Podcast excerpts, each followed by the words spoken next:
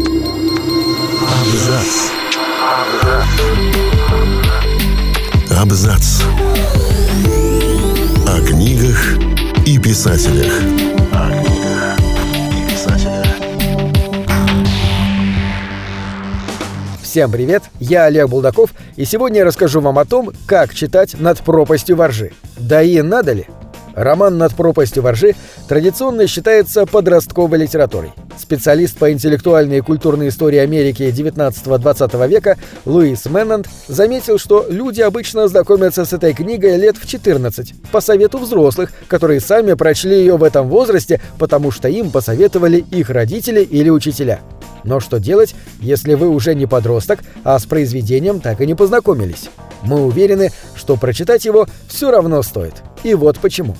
С легкой руки критиков поведение Холдена Колфилда называют подростковым бунтом. Мол, Селлинджер, как никто, сумел почувствовать ужас того перелома, который происходит с человеком и его психикой, когда ему приходится адаптироваться в обществе. Роман стал инструментом, с помощью которого взрослые пытаются помочь своим детям справиться с этим непростым периодом.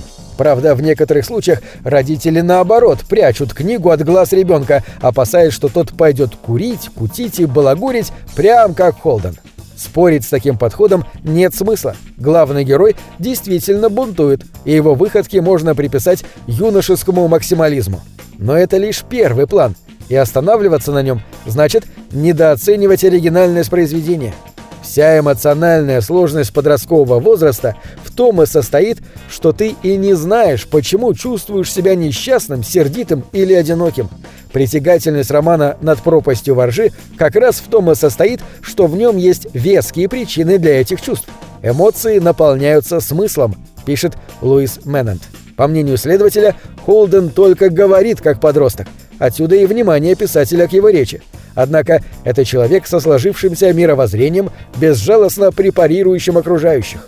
Несчастье главного героя не в том, что все вокруг притворщики, а жизненный успех — это липа. Холден изначально несчастлив, и именно поэтому остро видит несовершенство этого мира. По мнению следователей, причиной душевной неустроенности персонажа стала смерть младшего брата. Он говорит и думает, как человек, потерявший близкого, и все стремление окружающих к благополучию кажется ему жалкой попыткой забыть о смерти. Типологически Холден похож на Гамлета. Оба героя видят несовершенство общества и испытывают так называемую «мировую скорбь» в литературоведении, означающую разочарование в жизни. О самом Селлинджере мы знаем очень мало. Даже ранняя биография автора дана кусками – Читателям известно о годах его учебы и о том, что в 1943 году он был призван в армию и в звании сержанта отправлен на Западный фронт. Писатель участвовал в высадке десанта в Нормандии, в битвах в Арденнах и Хюртгенском лесу, а также в освобождении нескольких концлагерей. По мнению следователей его творчества, именно психологическая травма, полученная на войне, сформировала Селлинджера автора. Без сомнения, тексты молодого писателя публиковались и в довоенные годы. Даже Холден Колфилд родился намного раньше, и первые рассказы о нем «Легкий бунт на Мэдисон-авеню» и «Я сумасшедший» были созданы в самом начале сороковых. Однако и по тону, и по содержанию они были более дружелюбными – тогда как роман «Над пропастью воржи», написанный в 1949 и опубликованный только в 1951, стал отражением травмы автора и его личного неприятия мира. Холден — это Селлинджер-подросток. Так же, как и его литературный отец, он занимается фехтованием, меняет школы, в случае писателя — университеты, и обожает детей — Привязанность героя к сестренке Фиби, имя, которое автор позже хотел дать своей дочери, иногда путают с нездоровым влечением. Но стоит вспомнить, что с такой же любовью персонаж относился и к погибшему брату, и все становится на свои места. У самого Селлинджера никогда не было младших братьев и сестер, но всегда было особое отношение к детям, которые, по его мнению, одни только достойны любви и сострадания, и, в отличие от взрослых, не заражены лицемерием. Роман «Над пропастью воржи» стал одним из самых удивительных и мощных литературных явлений XX века. И познакомиться с ним надо хотя бы для того, чтобы ориентироваться в культурном и историческом пространстве.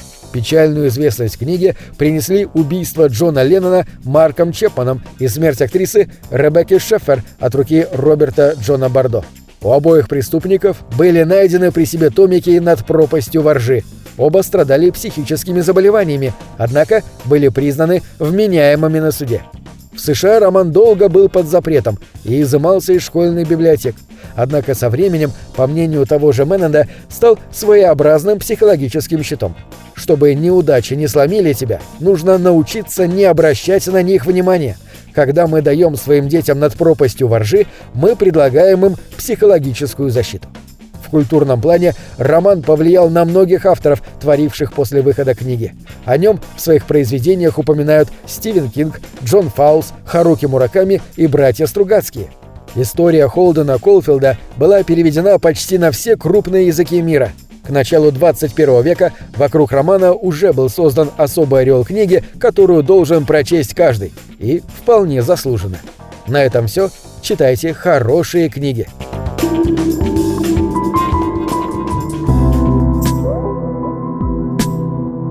Книги — это двери, что выводят тебя из четырех стен.